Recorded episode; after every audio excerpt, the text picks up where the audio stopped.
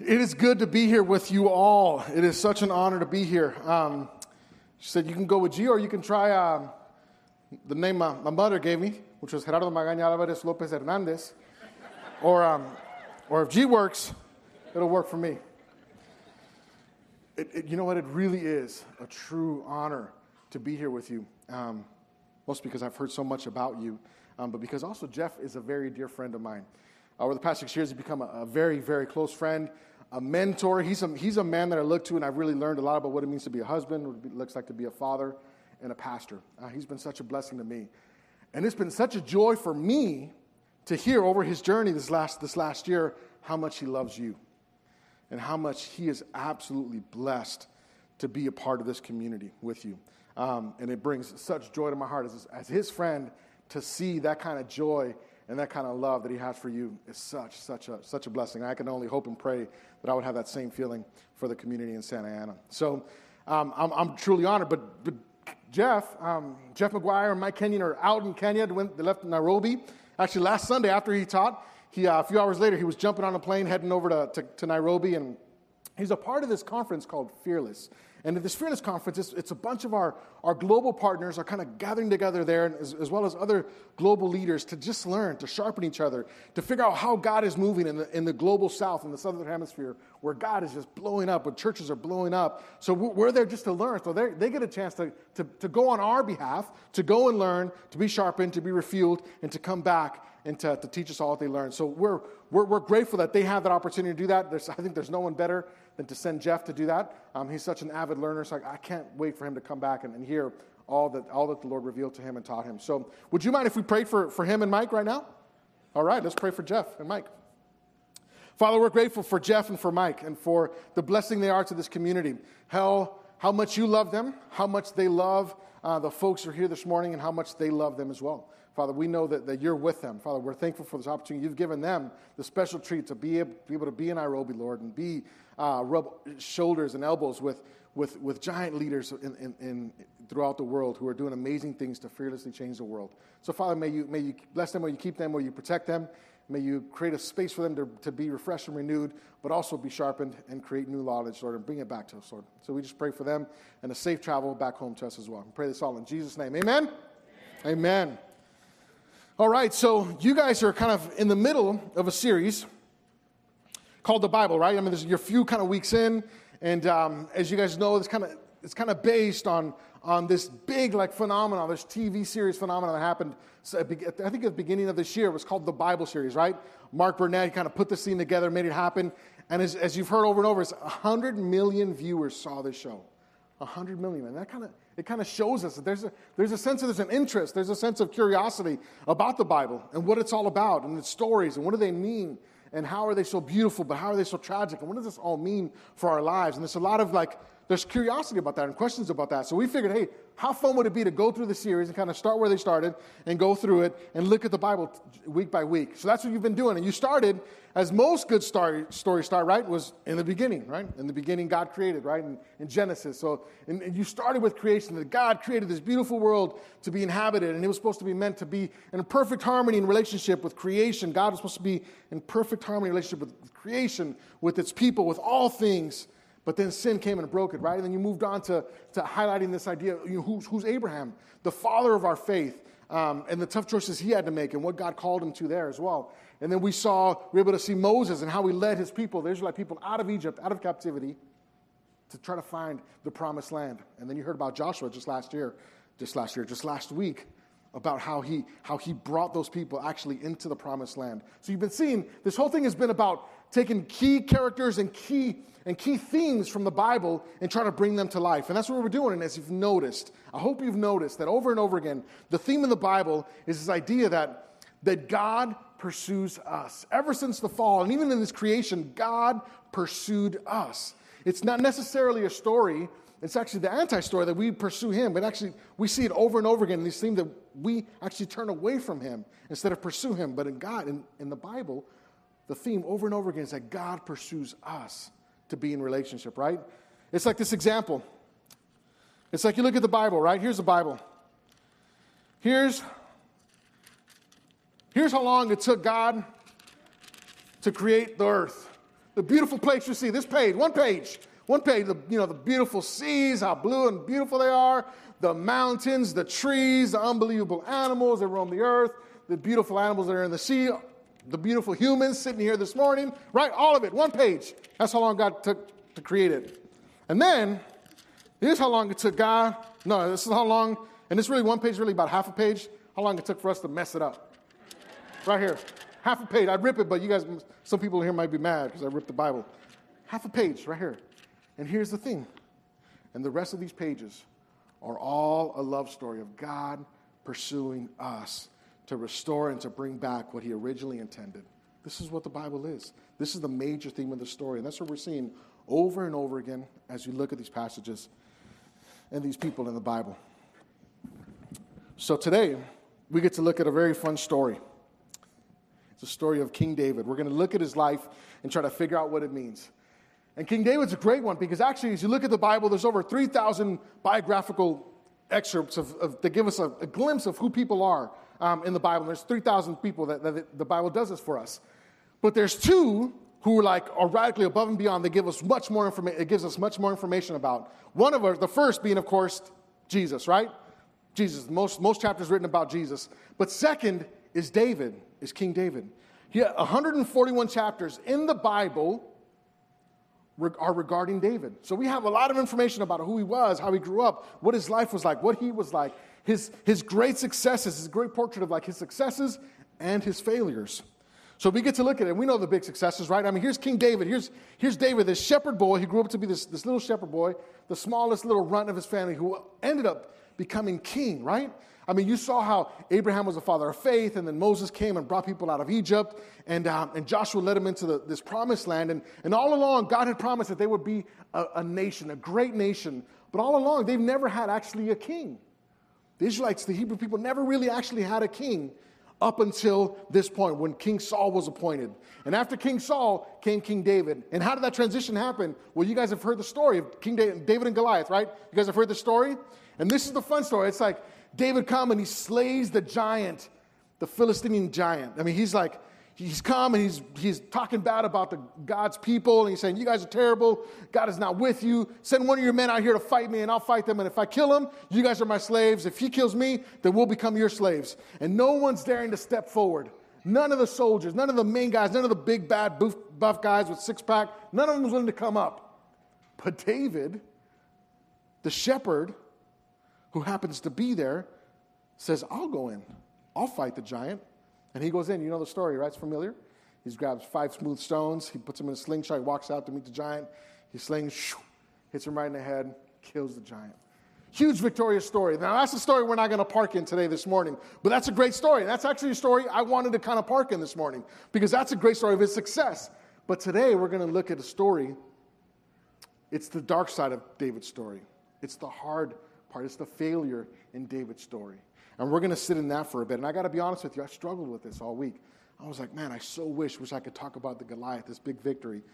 But really, what God had for us and what God had for me is in this story, in the story of David and Bathsheba. So we're going to look at that this morning. And we're going to start in 2 Samuel chapter 11, verses 1 through 6, where it begins the story and gives us a glimpse into what it is. So will you read along with me? You can look in your bulletins or look up on the screens or turn your Bibles to 2 Samuel chapter 11, verses 1 through 6. And here's what it says. Here's how this story starts. Okay, you guys ready?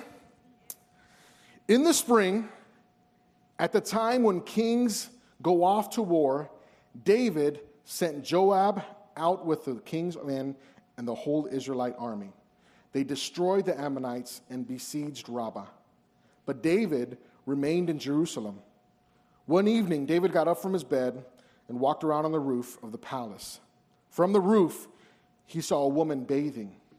The woman was very beautiful, and David sent, sent someone to find out about her.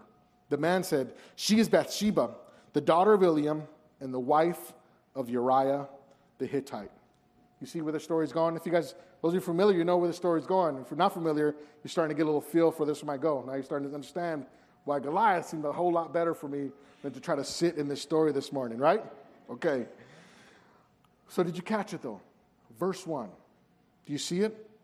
It starts with this in the spring, at the time when kings go off to war, David sent Joab with the king's army.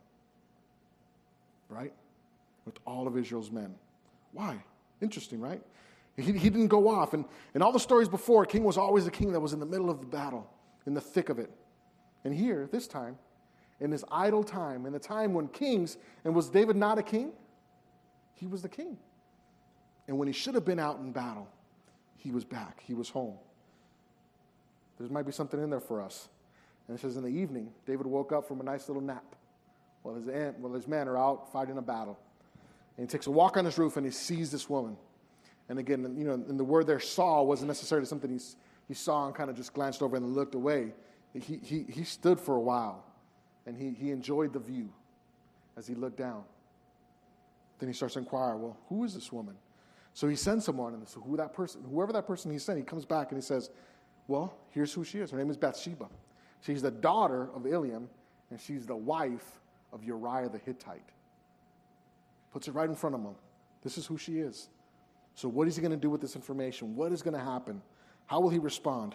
Now, one thing we have to remember about David is he was given this moniker. He was given a great moniker. If you ever heard of David, usually the words that usually come after that is the moniker given of the man after God's own heart. The man after God's own heart. I mean, that's what he's revered for in history. As we look back at his story, at his life, we're seeing him, we see him as the man after God's own heart. This is, this is who he is, this is what he's about. And now we're looking at the story and we see it, it's celebrated in Goliath and all these other stories, but now we're sitting in the story where that's starting to get a little bit shaky. You see? It's starting to get a little bit shaky for us because now we have to put sit in the tension of, okay, here's David, the man after God's own heart, and this story. So what will David do? As it goes on to say in verse 7, in verse 4. It says, Then David sent messengers to go and get her. She came to him, and he slept with her. Now she was purifying herself from her monthly cleanness. Then she went back home. The woman conceived and sent word to David saying, I am pregnant. So David sent word to Joab, Send me Uriah the Hittite, and Joab sent him to David. So David, in his idle time, when kings go off to war, and he chose to remain in Jerusalem, is drawn. He's enticed. And then being drawn and enticed leads him to lust. And that lust has now led him to sin. I mean, he brought her up, he laid with her, a woman that was not his wife. And she became pregnant. And now, you see, starting to see the tension. The tension is now continuing to build. Remember the moniker? The man after God's own heart. But now we have this story. And it doesn't stop there. Because you notice, he says he sent for Uriah. He sent him to be brought back to him.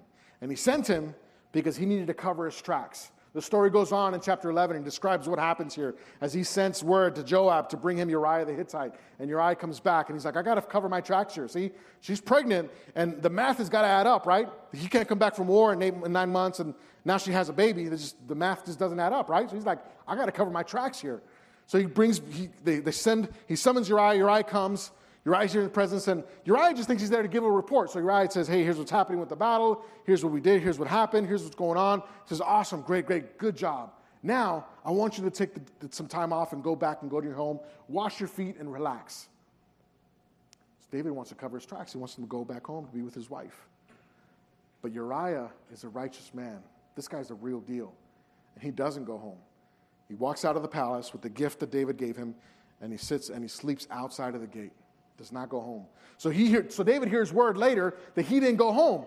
So he's like, What's up with this guy? Why didn't he go home? So he calls him in again. He's like, you know, Hey, you, I'm giving you the time. Why didn't you go home? And he says, You know what? My men in the army and even the ark of God is sleeping underneath the tent at night. There's no way that I'm coming off after the battlefield and leaving them out there and me to go home to the comforts of my home. There's no way I'm doing that. And awesome guy, right? So David says, Okay. So he figures, Okay, let me see if I can get him drunk. So says, Come back tonight, let's have a feast. And he, and, he, and he drinks a little too much wine on purpose. David gives him a little too much wine, he gets drunk, and he thinks, okay, now for sure, if he gets drunk, he'll be able to, he'll go back home and do what he needs to do. But he doesn't. He goes back out and he sleeps outside the palace again. David hears about it. Now he has no choice. Now, this, this has now gotten crazy now. So now David, in his mind, he thinks, okay, I got to kill him. So he does a conniving thing. You know what he does? He writes a note to Joab, rolls it up. It's a death sentence, is what he writes.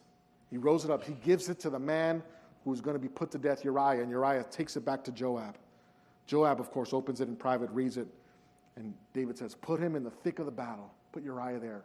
And when the battle is, is, is raging hot, I want you to pull back so that he can be killed.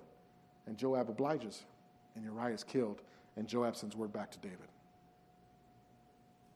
See, King David, the man after God's own heart, in his idle time, is drawn, is enticed, and leads to lust. That lust led to sin, and now that sin has now led to death.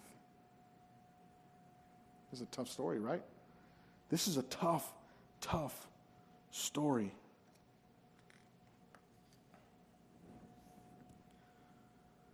So now, here's an interesting thing. You see all that happened. This is heavy. And now there's this gap between chapter 11 and chapter 12. You see, now his, his, his, his sin, you know what has happened between chapter 11 and 12? Some months have passed. But you know what sin does? This is, this is what sin does it deadens your conscience and it deadens our hearts and it hardens our hearts. That's what sin does to us. And that's what it did to David in those months. He went on to live life as if nothing happened, as if everything was fine, as no remorse, nothing. It seems like there's no remorse. There's nothing, there's no history that we have here, but it seems like that's what's happening. That sin has now deadened his conscience and sin has hardened his heart. So now what's going to happen? How can this be? And here's where the story finally takes a turn. Here's where this hard story just gets like, oh man, this is too hard. How can this be the same David that slayed the Goliath and where, where and God was with him and, and blessed him to be the king and said, This man is worthy. How can it be after this story? Here's where it takes a turn, and God decides to intervene. Here's where we see the theme that we keep seeing over and over again in Scripture, where God pursues us. We see it here because we're about to read in chapter 12, in the first verse, that it says, The Lord sent Nathan to David. You see, God decided to intervene. David did not summon Nathan, but God sent Nathan to go to David to reveal to him what he had done, to remind him what he had done, and to get an opportunity to respond. Okay? So God decides to intervene. We're starting to see this theme now appear here as well. Okay? So, so let's look at it. 2 Samuel chapter 12, verses 1 through 7. Here's how it says. So Nathan is not, God has now sent Nathan, okay? So he's come to share, to reveal something to him. It says, The Lord sent Nathan to David. The Lord sent Nathan to David. And when he came to him, he said this story There were two men in a certain town, one rich and the other poor. The rich man had a very large number of sheep and cattle, but the poor man had nothing except one little ewe lamb he had bought. He raised it and drew it up with him and his children. It shared his food, drank from his cup, and even slept in his arms. It was like a daughter to him. But now a traveler came to the rich man, but the rich man refused from taking one of his own sheep or cattle to prepare a meal for the traveler who had come to him. Instead, he took the ewe lamb that belonged to the poor man and he prepared it for the one who had come to him. So David burned with anger against the man and said to Nathan, As surely as the Lord lives, the man who did this must die. He must pay for that lamb four times over because he did such a thing and had no pity. Do you see what God did? God sends Nathan, and Nathan shows up to this, shows up with this story. And I do not want us to get lost in the story of, well, what does a lamb represent? Who does a rich man? Who's a poor man? Because all this story is, this story has now become a mirror. David is, is God has given this, this word for Nathan to be a mirror to David. Okay, so he's saying he gives him this story that's so unjust, right? We read it, and it's like, man, that's terrible. How can he do that to this poor man who loved this lamb? He takes this lamb when he has hundreds and thousands of sheep and cattle. He takes the one and only lamb that this man has. That's not right. So David has the same response. He says, What? He says, As surely as as the Lord lives, this man needs to die. This man needs to die. He needs to pay for the lamb four times over. He goes over and over again, right? This is his response. This is what he's saying. And check out verse 7. You ready for verse 7? It says, Then Nathan said to David, You are the man. Then Nathan said to David, You are the man. As he saw that reflection of the injustice of the sin that was committed, and the mirror's reflecting back to me, says, You are that man. And then usually at this point of the story, I'm saying, Yes, I'm raising my hands up. I'm saying, Yes, that's right, God. Show up. You got to tell him what's up. You got to show him how wicked and how sinful he was. What he did was terrible. He slept with this woman, he got her pregnant, and then he killed her husband. That's terrible. Show him. It's not going to be revealed to everyone. I'm saying, Yes.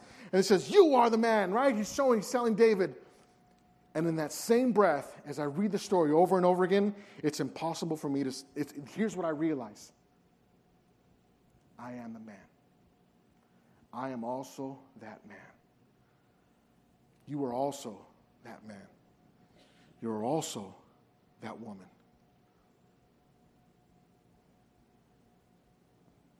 See, may we never read the Bible as, it, as, as if it might not re- re- apply to us. Because see, this Mary he gives for, for David, and David responds with such anger. He says, Man, this is not right. He needs to die. He says, You are that man. And in my, in my self righteousness, I'm like, Yes, that's right, that's right. And as soon as I look in the mirror, I say, I am that man. And now, what's my response? What's my response? When I come face to face with my junk, what will be my response? I'll tell you what David's response was. Later on in verse 13, David responds, I have sinned against the Lord. Simple, solemn words. No dancing. I have sinned against the Lord. You see, David could have responded a few different ways. David had a few options, right? He chose that. I've sinned against the Lord, full confession. But he could have responded in different ways. One way he could have responded was in anger. He could have said, What? Who do you think you are, Nathan? Coming to me, talking to me like that. I'm a king. Who are you to call out and, and shame me like that? He could have responded in anger, right? He could have, rightfully so, he could, have, he could have responded that way in just anger and want to just go against Nathan for bringing that word and saying that to him, that he is that man. There's no way I'm that man. There's no way I've ever done that. Or he could have responded with denials. He could have said, Hey, I never did that. Show me proof. I never, if I sent something to Joab, he must have misunderstood. I never did anything like that. I've never taken a poor man's lamb. He could have responded with excuses of saying, well, you know what, I was just in a tough place and I didn't mean for things to happen and it's just, you know, it's just too bad. He could, right? He could respond in all those ways. He could respond in anger, with denials, with excuses. And you know how well I know those and I can say those and rattle off off my tongue? It's because that's what's in my arsenal. That's how I respond sometimes. What's in your arsenal? What do you pull out when you're face to face with your junk? But David responds with confession, with repentance.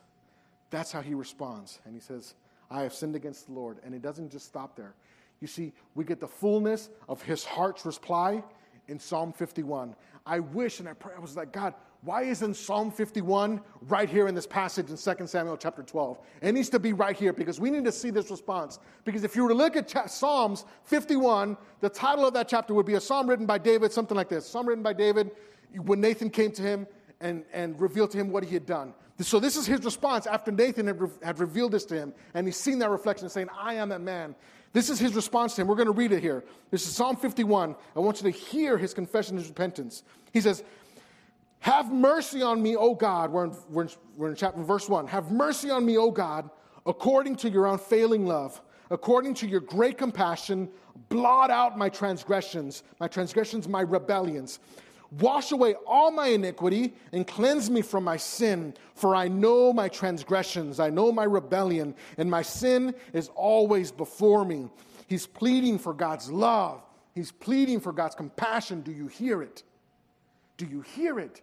He's pleading for it. He's saying, Here's my sin. God, yes, this is true. I am that man. It's here in front of you. Will you blot it out? Will you take it away? Will you wash it away? Will you make it white as snow? And he goes on to say in verse 9, here's what else he says Hide your face from my sins and blot out my iniquities, God. Create in me a pure heart, O God, and renew a steadfast spirit within me. Do not cast me from your presence or take your Holy Spirit away from me. Restore to me the joy of my salvation and grant me, Lord, a willing spirit to sustain me. Then I will teach transgressors your way so that sinners will turn back to you. Deliver me from the guilt of bloodshed, O God. You who are God, my Savior, and my tongue will sing of your righteousness. Do you hear his heart? Do you hear his heart? Do you hear his, his total, like, reckless abandon? Just putting it all out there, saying, God, do not leave. Do not take your Holy Spirit away from me. This is his response in confession and repentance from what he has done. Do you hear it? Do you see a man after God's own heart? Now, do you see it? After this dark, ugly story, now do you see it? A man after God's own heart. Is that moniker not fitting?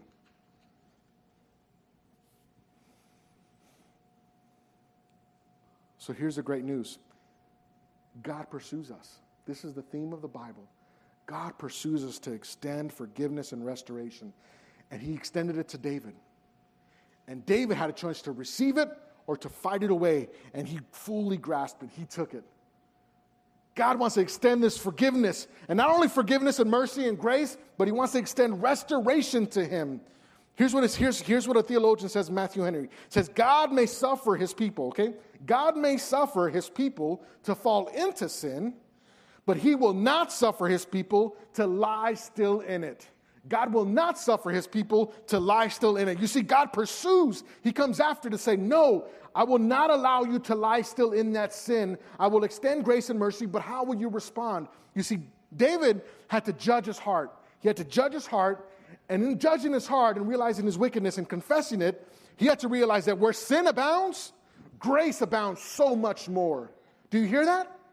Where sin abounds, grace abounds so much more. When you're in the, in the weeds of sin, when you feel overtaken, when David realizes and receives himself in the reflection in the story that he's, he's, he's head deep in sin and sin is abounding, grace abounds much more. That's amazing, right? That is amazing. That, that's what God extends to you in the midst of your brokenness, in the midst of your sin and your rebellion. God extend this, and David responds to that. Friends, this is good news. This is good news this morning. This is good news to all of us.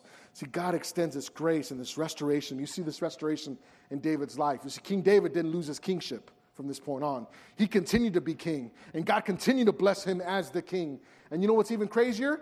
He had another son with Bathsheba, who he later married, and they had a son named Solomon. And who was Solomon? King Solomon, the great King Solomon, who built the temple later. And you know what line that Jesus was born out of when he came to earth? He was born from that line of Solomon and David. See, God not only extends his grace and his mercy, he brings restoration to what he intended for you in your life. This is good news. And this is the response we need to have. And as I read this story, as I read Psalm 51, literally weeping because I remember young in my faith, learning how to play guitar in my room, strumming the song called Create in Me a Clean Heart, O God. And I would sing this song, simple chords. And I remember when I would sing it, I mean, it was like it was like I felt like David, like crying out, like "Cast me not away from your presence." When I would sing that with such passion, "Cast me not away from your presence. Take not thy Holy Spirit from me, Lord." And and and I wondered where did that guy go? Where did I go? Why has not my cries been that same way as it was when it was then? God, will you restore that to me? Will you restore that to me? May that song that I sang there, may I sing it with such passion as I once did. And that's my response. So, what's your response? What's your response? You see, because as that mirror reflects back to David, it also reflects back to you. Just as I am that man, you are that man. You are that woman. And it begs to ask the question for us where has sin deadened our conscience? Where? Where has sin deadened our conscience? Where has sin hardened our heart that we can continue to live life as if nothing happened. Big or small, where has, where has sin deadened our conscience? Where has sin hardened our heart? And how have you believed the lie that grace and restoration is not for you? Where have you made an agreement to believe that lie, even though it is a lie, that grace and restoration is not for you? Because it is. God pursues you and extends it to you. All you have to do is reach out and receive it and take it and respond with, with, with confession and with repentance.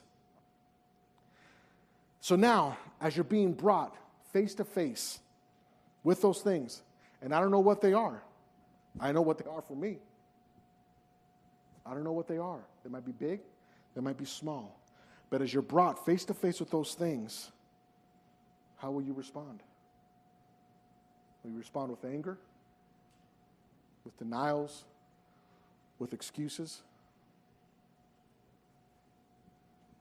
Or will you sing a song? Sing a song that's desperate, crying out for grace and for mercy and for forgiveness. I want to, I want to create a moment for us to think about that. I want to give you all and myself a moment to, to sit in silence just for a little bit to think about those things, to ask ourselves those questions.